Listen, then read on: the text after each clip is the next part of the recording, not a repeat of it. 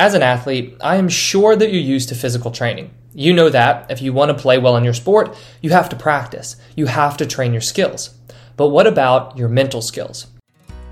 Welcome to the Success Starts Within podcast, a podcast dedicated to teaching you all the tools and techniques you need to master the mental game and take your performances to the next level. Here's your host, Eli Straw. Hey there, I'm Eli Straw, mental performance coach and founder of SuccessStartsWithin.com. Mental training is just as important as physical training. If you don't have the mental skills to increase your self confidence, manage pressure, control your focus, manage expectations, then it doesn't matter how skilled you are physically, you're always going to fall short of what you're capable of. So the two have to be working together. In addition to your physical skills, you need to be training your mental skills. Now, this isn't as universally known of a thing as physical training. I know that when I was in high school and college playing baseball, I didn't necessarily know about mental training, so I didn't use mental training. What I'm going to do in this video is show you all the main mental skills that you need to be working on and the mental tools that you need as an athlete. And then at the end, what we're going to do is kind of take all of them and see how you can turn them into a routine that you can use on a daily basis, just like you do in terms of your physical training. Now, the first mental training tool I want to discuss is self talk.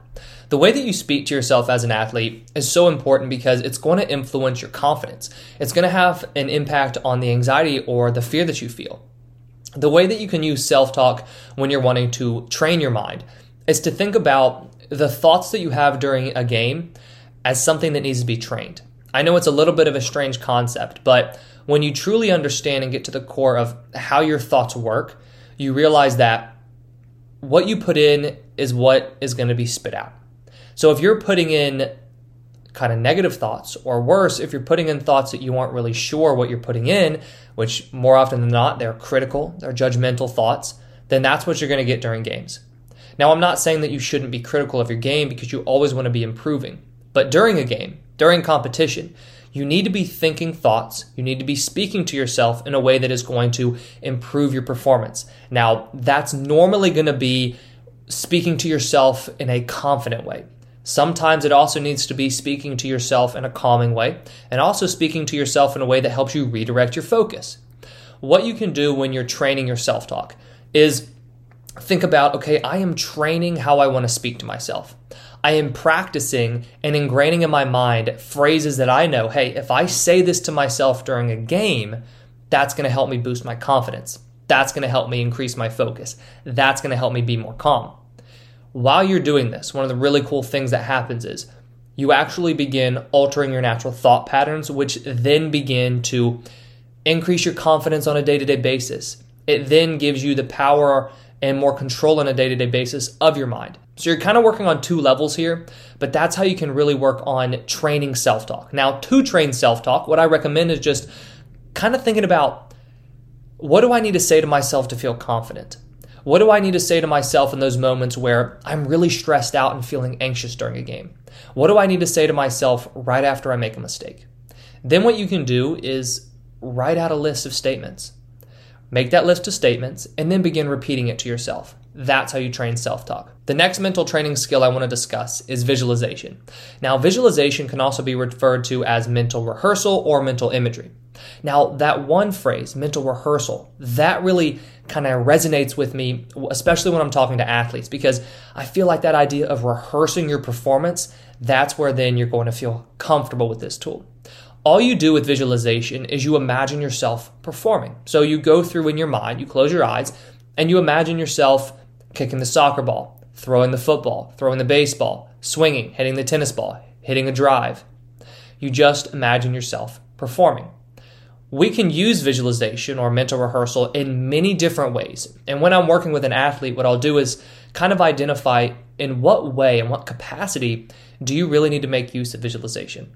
We can use visualization to improve confidence in your skills. This is done by repeatedly seeing yourself perform your skills, seeing yourself perform your skills well, and feeling confident while you do so. But we can also use visualization to help when you're performing under pressure. And what you can do with that is you identify okay, when I'm performing under pressure, this is how I normally feel kind of anxious, kind of fearful. Maybe you're lacking confidence. You get into that feeling. So you imagine yourself in that situation, and then you get into that feeling, into that state of how you normally feel when you are performing under pressure. Then within your visualization, you switch that emotion and you feel confident, you feel calm, you feel in control, and then you see yourself perform. Once again, you see yourself perform well. No matter what kind of visualization you're using or what specific aspect of your game you're wanting to rehearse, there are two key principles you have to keep in mind. One is detail, the other is emotion. You have to make sure that you're going into detail with your visualization, and then you want to make sure that you are bringing emotion into it. Whether it's the emotion of feeling calm and relaxed, feeling confident, or feeling successful when you see yourself perform. The third mental training tool that I want to discuss is mindfulness. I like to tell athletes that mindfulness is focus training. Mindfulness really is a state. So you're in that state of mindfulness where you are completely present, you're completely focused in the here and now. How could that help you as an athlete? Well, every sport takes place in the present. So you need to be fully focused on what you're doing. If you're fully focused on what you're doing, that's going to increase your effort, that's going to increase the energy that you're giving to that specific task. Mindfulness also helps to ward off distractions because if you really strengthen this ability in yourself to be mindful, center your attention, it doesn't matter what distractions are around you, you're going to be able to control your focus. To train mindfulness, there are a few different ways that you can do this, but for the case of simplicity, I just want to discuss mindfulness meditation. For mindfulness meditation, all you have to do is once you close your eyes, you're in a nice and comfortable position, is begin focusing on your breath. Kind of imagine that you're watching your breath go in and out. I know it's a little bit of an odd idea, but just really focus on that sensation of breathing. Allow your breath to deepen, take nice big inhales, big exhales. But then when you inevitably start to think about something else, maybe you're going to think about what you're going to do at practice, maybe you're going to think about that last game, maybe you're going to think about what you're going to eat for dinner. All you have to do is notice that thought and bring your attention back onto your breath. It is that that idea of saying, okay, I am losing my focus. I'm distracted. Noticing that and then returning it to your breath, that right there is really what is training mindfulness. It's training you to be able to control your attention because that's kind of what happens during a game. During a game, if you can identify, okay, I'm getting distracted thinking too much about that past mistake that I just made. I need to return my attention to this present moment. That's where you're going to actually find success in controlling your attention. With practicing mindfulness, I really suggest starting small. Give yourself a couple of minutes, maybe two minutes, maybe five minutes. At the most, give yourself 10 minutes when you're starting out. When you get more comfortable with it, you can increase to 15 minutes and maybe 20 minutes. The last mental training tool I want to discuss are performance objectives. Performance objectives really help with getting you prepared for competition because that's kind of what this this whole thing is about is you're wanting to make sure that you are prepared mentally to compete at the best of your abilities. Performance objectives, they give you something that is clear, something that is easy to focus on and something that is part of the process where you're going to direct your attention as you go into competition. With performance objectives, I think it's really good to set one on the technical side and then set one on the mental side. The technical side, you want to think what aspect of my game, so this could be part of your technique, part of your mechanics, something you do with your body, that if I focus on doing that really well, that's going to put me in a better position to succeed. Now, with performance objectives, you're not going into a game preparing necessarily, let's say, if you're a basketball player, to score 25 points. What you're doing is wanting to mentally prepare to do the thing that is going to give you the best chance of scoring 25 points. So, for you as a basketball player, we can keep it really simple and we might say, I want to follow through on every shot. That's part of your mechanics, it's part of your technique. But you know that if I focus on that, if that's where my attention is, then I know that I put the best shot up on every single shot, and that gives me a better chance of making the basket. Another example is a softball pitcher where she says, I want to focus on the mitt before every pitch. By her picking up that glove, picking up that mitt, that gives her a better chance of throwing the ball where she wants to throw the ball. Now, on the mental side, what you're going to do is set an objective that involves your mindset and involves kind of the emotional state that you want to be in as you go into competition. But it's not just setting that that target of that emotional state or mindset. What you're going to do is think about what can I actively be focusing on that's going to help me get into that state. An example is saying I want to focus on repeating my self-talk statements during the game. Another example is I want to make sure that I focus on feeling confident no matter what. So whenever you begin thinking about, okay, what was my objective today? My, object- my objective was feeling confident. All right, I'm going to feel confident right now. So it becomes this active process where you're practicing and making sure that you're staying in that mindset and emotional state that you want to be in because you know that if I'm in that mindset, that gives me a better chance of succeeding during this game.